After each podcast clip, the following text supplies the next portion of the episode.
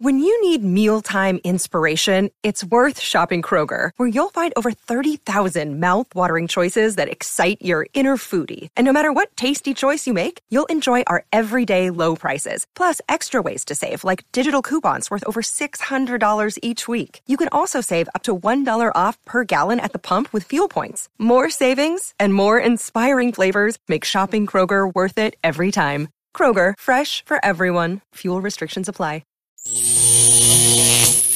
Welcome to Season 5 of Plugged In, a Postmedia podcast taking you down Canada's electric vehicle highway. I'm your host, Andrew McCready. When I started this podcast a few years ago, there was only a handful of electric vehicles available to Canadians, and most of those started with Tesla. There was certainly no shortage of coming soon EVs. However, as it did with so many aspects of our lives, the pandemic proved a very disruptive force in getting those vehicles into Canadian dealerships. Inventory remains an issue, as most every new EV has some sort of waiting list associated with it. However, those lines are getting shorter, and industry observers predict by springtime, production and supply chains should be returned to normal. Which is great timing, as the 2023 model year is a massive one for the country's electric vehicle marketplace, with almost every automaker offering an all-new EV to address their growing demand in Canada. My guest this week is no stranger to the show, as he shared his extensive electric vehicle knowledge with us during all of the past four seasons of Plugged In. Ken Bokor is the Toronto-based host of the EV Revolution show on YouTube, a consumer-focused show offering great shopping advice for anyone looking to buy a new EV.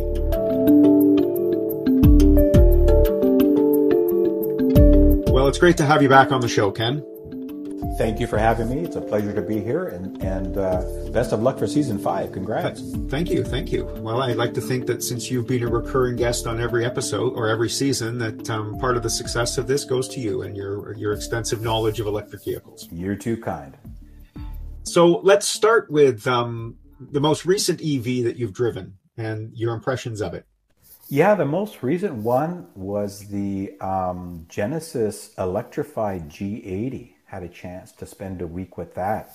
And I was very surprised at the vehicle because, as you know, Andrew, it's been available for a little while now in an internal combustion form. But Genesis actually designed the chassis and that vehicle with full electrification in mind. So now that they've outfitted it in a full electric all-wheel drive manner, it's an outstanding vehicle. It's very quiet, very pleasant to drive, very good range and handling characteristics. I tell you, the South Koreans, they really know how to build these EVs. Yeah, you and I were on the Eco Run this summer, the AJAC Eco Run, and that vehicle, being a big sedan, I didn't expect it to kind of top the charts when it came to efficiency over the 2 days of driving. But it did. It was second place to a number of smaller cars. So, as you say, the South Koreans, that Kia, Hyundai, Genesis juggernaut is really doing some great things with their EV technology, software in particular. They absolutely are. It's a very pleasant car to drive. I don't think Canadian pricing has been released yet, but I think in that larger luxury sedan price point or category, which there isn't a lot of competition, I think it's going to do quite well. Yeah, it underscores too what we're talking about today, and that's new EVs coming for 2023. In terms of the landscape of EVs in Canada, would you have a sense of how many models are going to be available in 2023 for Canadians? Yeah, it looks like it's going to continue the trend, Andrew. You know, last year, I think we had over the last year and a half about 25 to 30 different models and trims. I think that's going to continue into 2023 and 2024 as more models get announced and trim packages within those.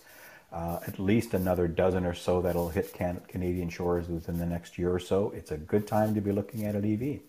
Something that we'll be covering is, the different segments of EVs that are going to be available now, pickup trucks, large SUVs, things like that. And that kind of is a changing face of the EV revolution, isn't it? In the beginning, it was small hatchbacks, small sedans. Tesla did have, of course, the Model X, which was a larger EV, SUV, but this is an indication that we're kind of entering a new phase of the EV takeover in Canada, in the sense that pretty much every segment now has an electric vehicle option. Totally agree, and it's a great analysis. I think you've asked the question before, is this a tipping point? You can certainly look at it as a tipping point where we start to see fully electrified models hit every vehicle category that's out there. I think we've seen that. We'll continue to see the number of models and trims in each of those categories just expand, and that's what we need for consumers is more choice. Which leads to the question of you know, EV adoption in Canada. I mean, more and more people, I mean, anecdotally, people I speak with tell me matter-of-factly that their next vehicle purchase will be an EV. I think sometimes inventory and the realities of looking deeper into it maybe make them hold off on that. But I mean, what are we seeing in terms of the take rate for EVs compared to gas vehicles in Canada?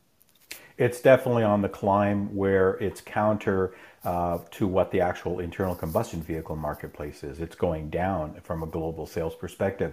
You know, I started covering the EV landscape back in 2016 and starting to chart what models were available. You mentioned some earlier with some of the older Nissan Leafs and Model S, you know, back in 2010, 2011 time frame.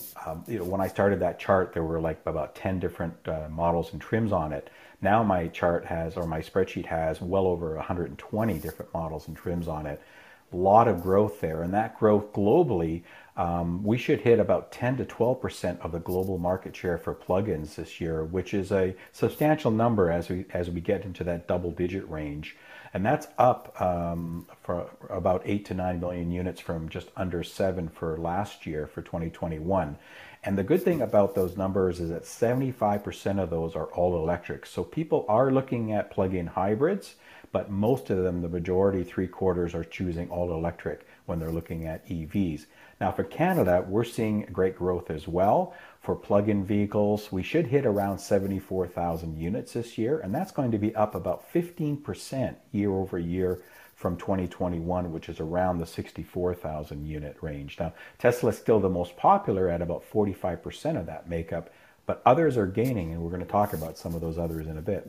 Yeah, so let's start with Tesla, kind of the originator of the EV, this 21st century electric vehicle. What do we expect from Tesla in 2023?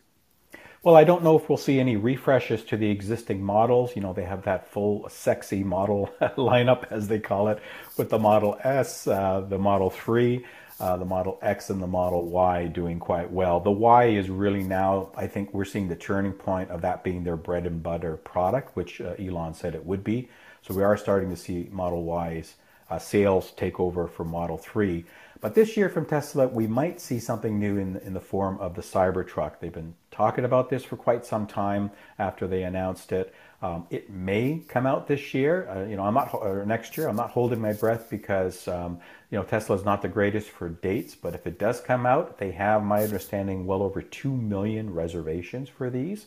And these are going to be a pretty competent sci-fi looking pickup truck that has, tri-motor capabilities and dual motor all-wheel drive starting at $70,000 US. I forget what that is.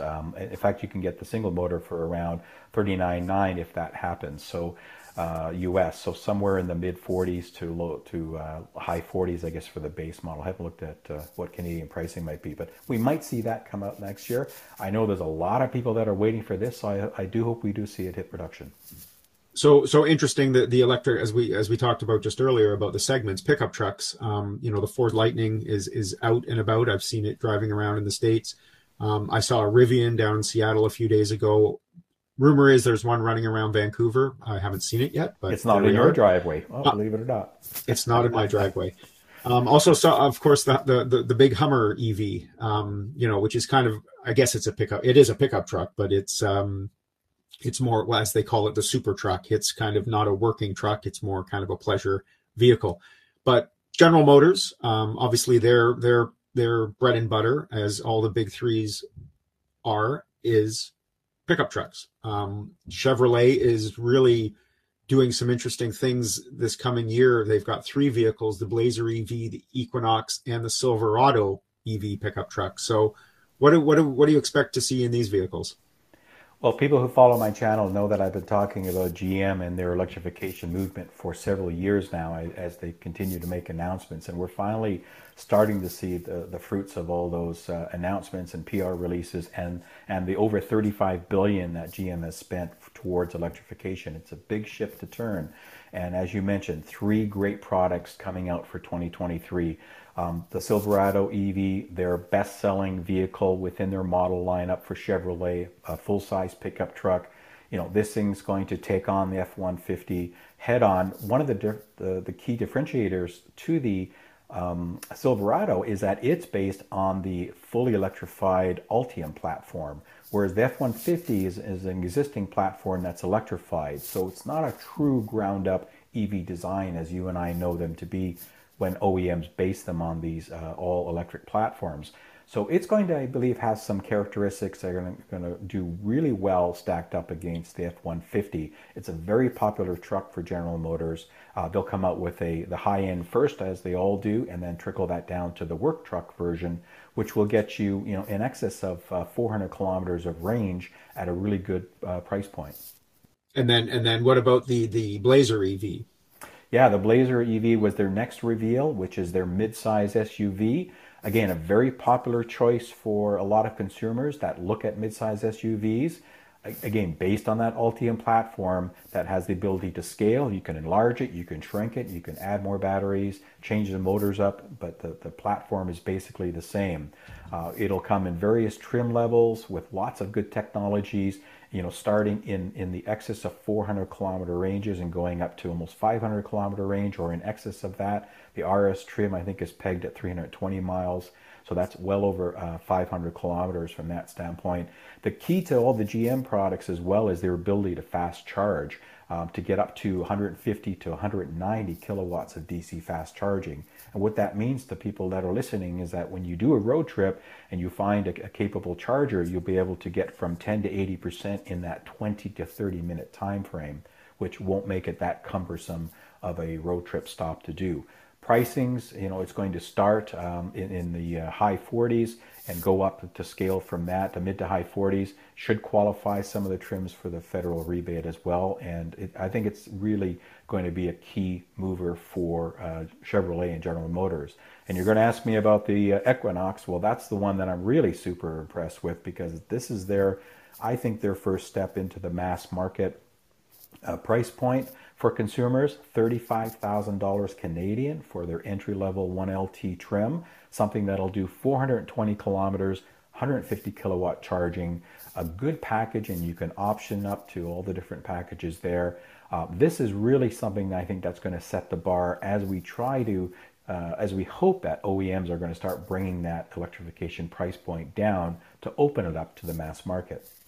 I think also key with we'll call these domestics, they're built in America, in the United States, but I mean, it's North America, it's the continent. So it kind of solves a problem which we've been experiencing the last few years, which is inventory, bringing cars from Asia and bringing cars from Germany and Europe that are built there.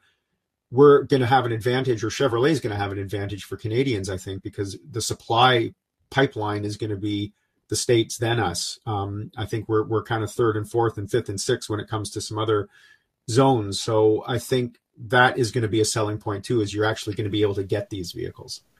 Correct. I mean, you mentioned earlier about potential wait lists and things like that. If there's anything that's going to hinder early deliveries, it'll just be the demand. I mean, yeah. The Silverado itself, which can easily get to $100,000 pickup truck, $80,000 to $100,000 when you optioned it out.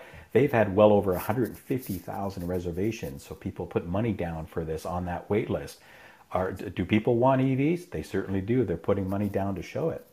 What's interesting, too, in the pickup segment, again, this might be a little anecdotal, but I've heard it from a few, industry watchers, is upwards of 40% of the Ford Lightnings that have been ordered are from people that have never owned a pickup truck before, which is fascinating to me because the utility, everybody who knows somebody with a pickup truck, wants to use it on a weekend. Everybody wants a pickup truck around. But of course, with fuel prices, even, 10 years ago, that was always a thing that got people not buying a pickup truck was, oh, it's big and it's unaffordable and things. And now suddenly when it's electric, that kind of equation is out of the thing and out of the mix. And now it's kind of like, yeah, I want to pick up. Who wouldn't? It's wonderful to have, especially one with, you know, seating for 4 and 5. It's a family car, but it's also got the box in the back, which is great for utility. And one of the things that, you know, Andrew, since you've driven the F-150, I haven't as of yet, but is the ability for it to be a much more comfortable driving experience. You know, F-150 has a rear independent suspension, I believe, so which is different. You don't get that hopping of the bed that you can on pickup trucks. And with that instant torque vectoring from the electronics and the motors and the low center of gravity with the weight of the battery from Ultium, it creates a really nice driving experience. Yeah, no question. It's I think people will, as you say, people have put down money for these vehicles. And I think once people get in them and drive them, the demand will be fueled even more. So let's go across the ocean and talk about South Korea. As we mentioned, you know, the Hyundais, the Kias, the Genesis of the world are building, you know, some of the best EVs in the world. Hyundai just has kind of shown off this new IONIQ 6. What do we know about that one?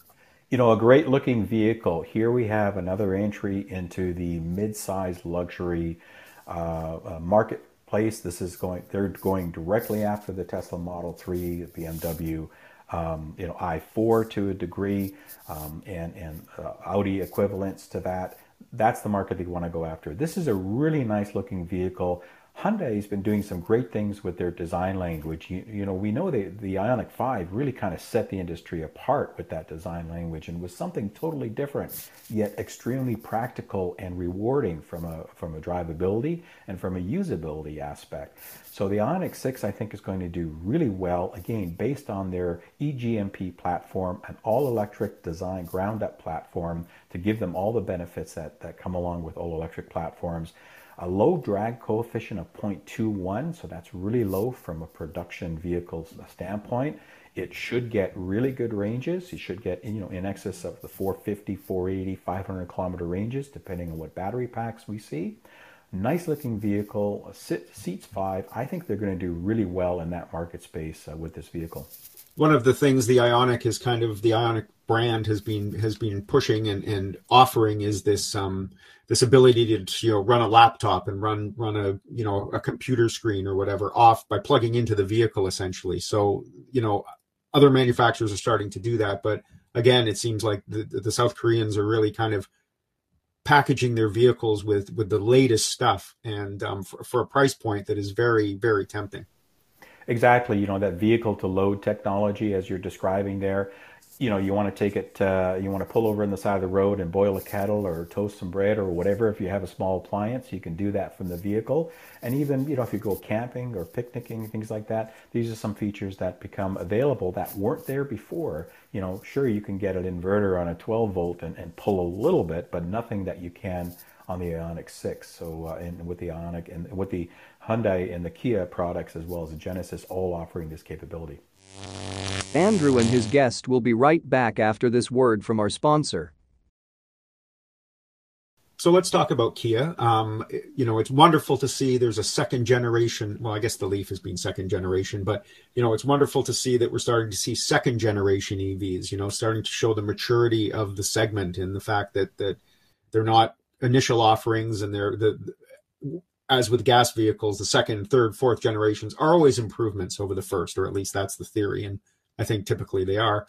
The Kia Niro EV is coming as a second generation. Is that going to be a better one than the original?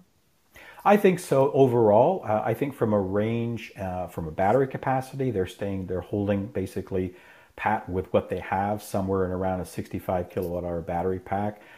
With that 200 horsepower single motor, which is a front wheel drive, I believe, on the Niro. Niro has been a great product for Kia. It's a really good package because it's not too big, not too small as an SUV, very comfortable, good cargo space and good passenger space. It was my 2019 EV of the year pick for that reason. And it was priced very affordable as well. So what they've done is an exterior and interior refresh to the Kia Niro. It looks much different, much more sportier, a little more aggressive, a little more modern than it did.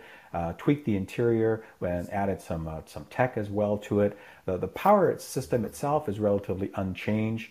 Still based on 400-volt architecture. Nothing wrong with that. It's a great all-purpose EV, and the price point is really good. Again, qualifies for that $5,000 federal rebate and pretty well most provincial rebates and incentives that are out there. So you can get into this most likely into the low 40s, maybe even below 40, depending on what trim you get. Yeah, it seems to, I mean, you know, I get asked by a lot of people about EVs, and, you know, it always comes down to a user case. It always comes down to what do you need this vehicle to do? And, you know, the Kia Niro, first generation and second, to me is just the perfect commuter car. Mm-hmm. It just, and that's where, I'm seeing a lot of them in my Vancouver neighborhood and on the highways and things. It's, as you say, it's a good size, and it has more than enough range as a commuter. And it just seems like that's where, if people say they just need it as a commuter car, I always tell them the Niro is one you have to check out. Yeah, I mean, 400-kilometer range isn't anything to sneeze at either. I mean, it'll DC fast charge 10 to 80 in under 45 minutes, so it's a little longer than some of the newer pack systems that we're seeing from a lot of the OEMs, but it's still doable. I know people that'll drive across Canada in that, as long as they can find the charging stations, which there are now coast-to-coast networks out there. Yeah.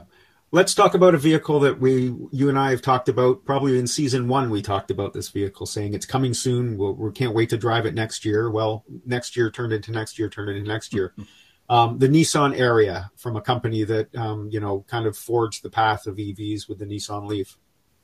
Yeah, you know, I'm really glad to see this finally come from Nissan. They have been a little behind the eight ball in advancing their electrification strategy. I know they're focusing on this four-force element, which is a combination of hybrid and full EV technology in some of the vehicles, mainly in the Asia market space.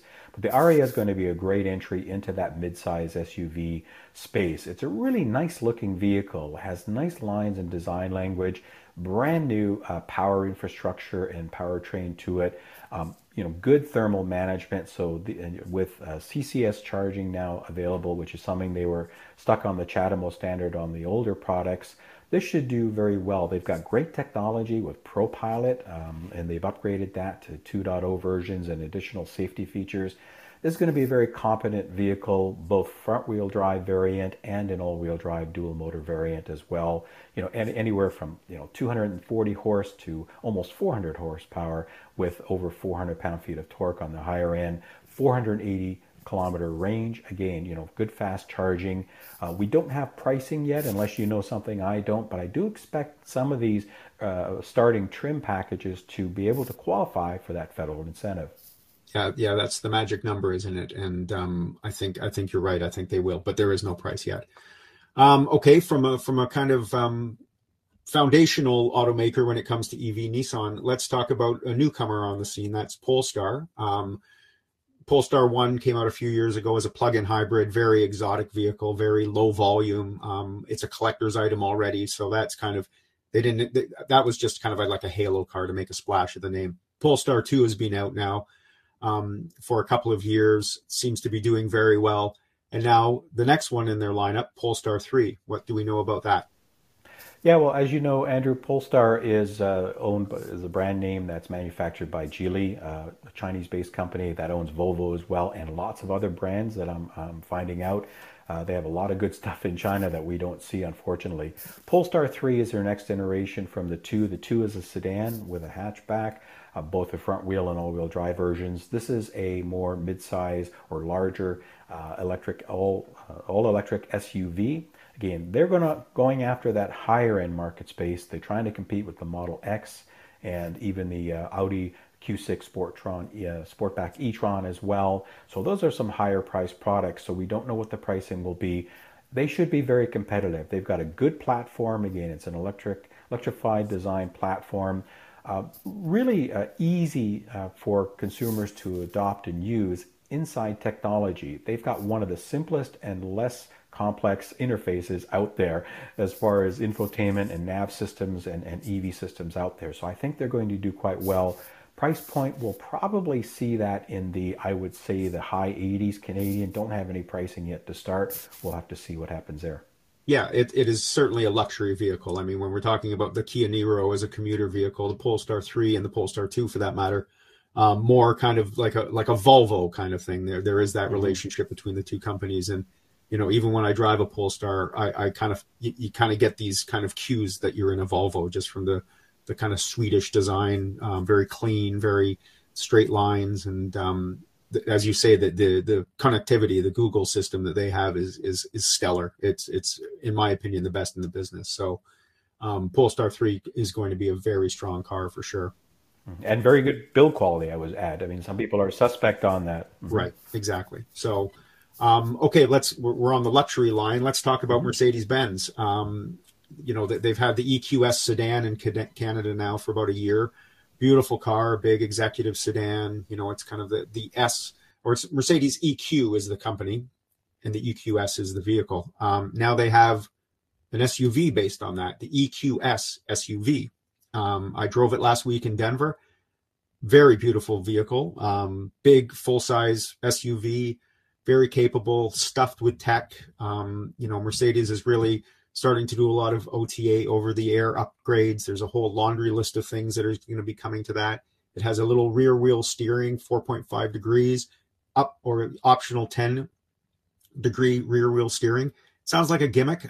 We went on an off-road course in the Rocky Mountains in this thing, and while probably not many people in their $140,000 SUV are going to off-road, this thing was capable beyond measure. I mean, we went up some steep stuff. We went over some really bumpy stuff.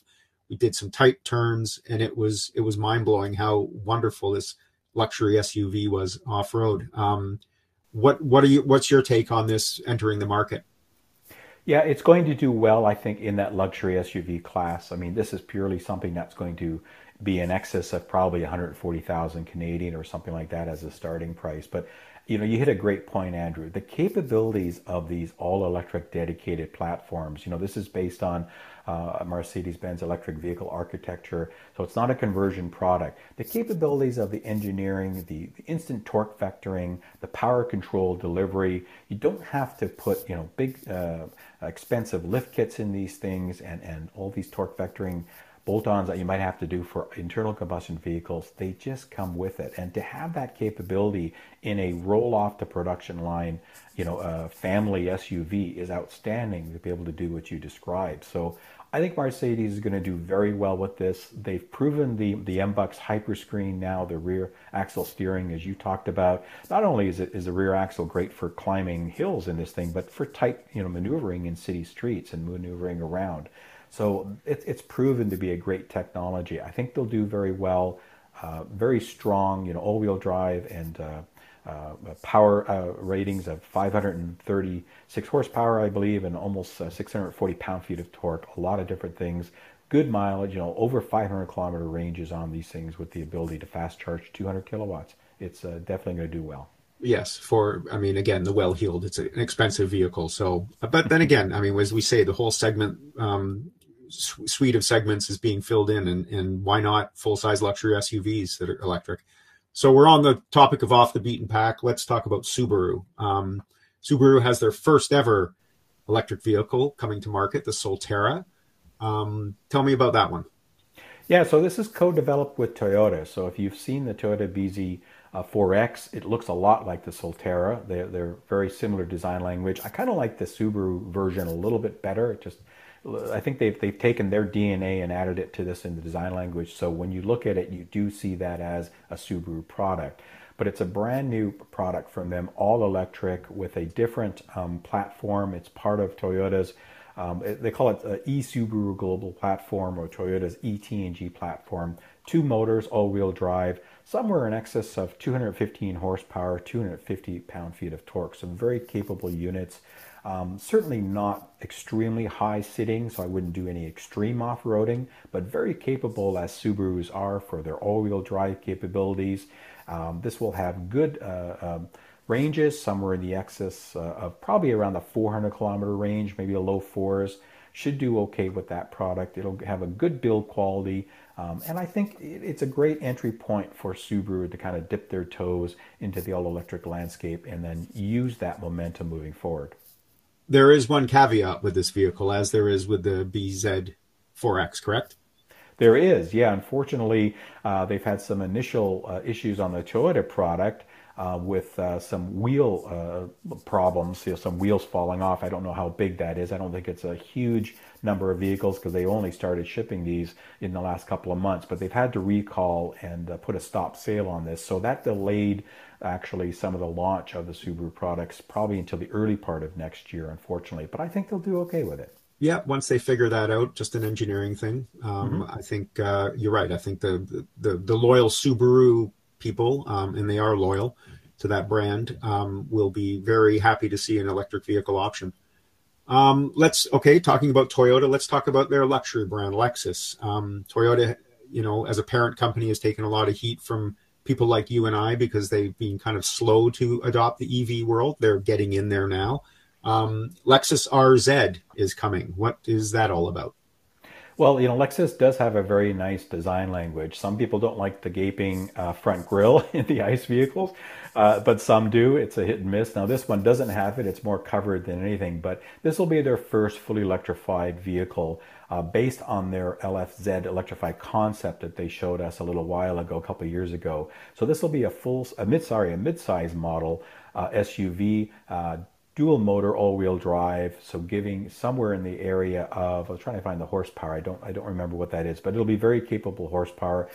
Lexus products are refined products. They're very nice, they're well-engineered, well-built, quality products. They're quiet, they're luxurious as much as you want to. You can option these things all kinds of different ways.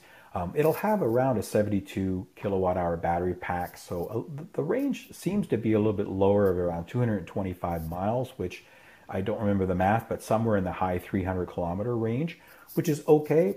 We may see that being better because the aerodynamics on this looks really good. So really happy to see Lexus finally starting to join that all electrification club, and hopefully they'll build enough of these to meet demand.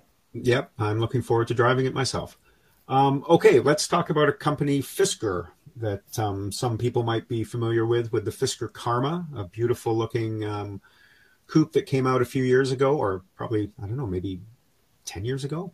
Mm-hmm. I don't know if it's that long ago. It seems like it's been around a while, but it kind of floundered as a company. It had some financial problems, kind of disappeared for a while, but now it's back, and it seems like it's solved its financial problems. It's got some good backers.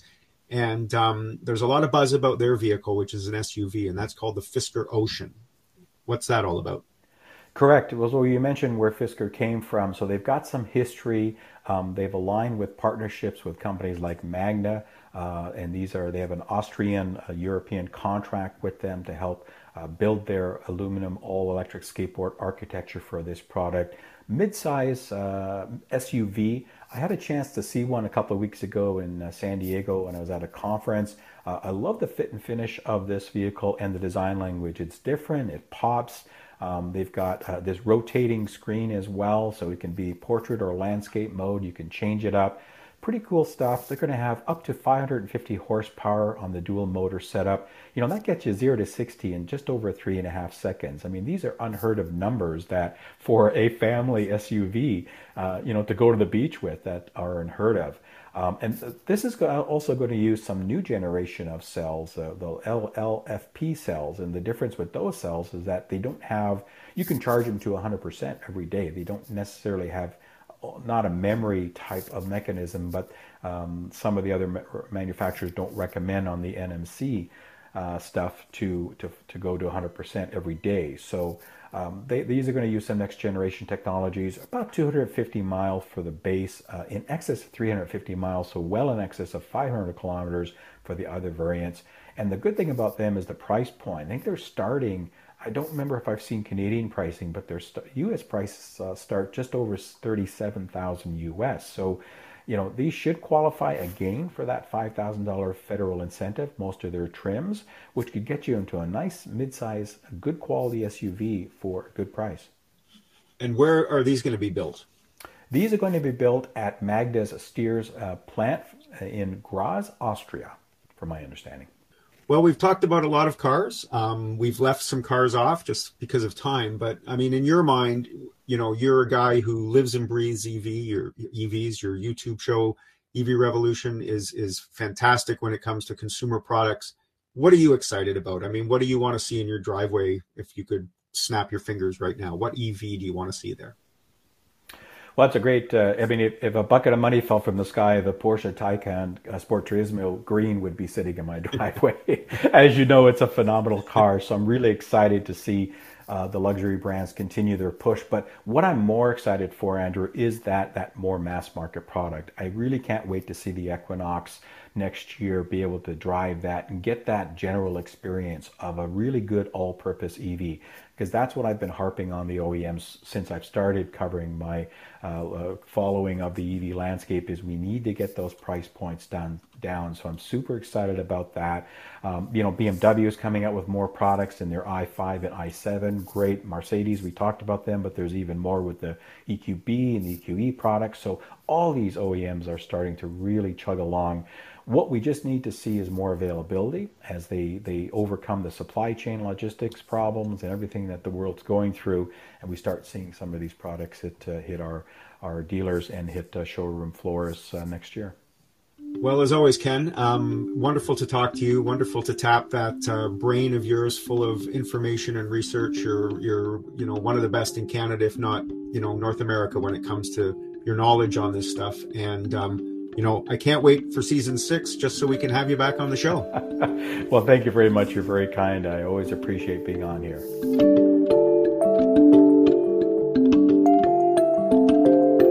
It's been said that too much choice is a bad thing, but I don't think that's the case when it comes to electric vehicles.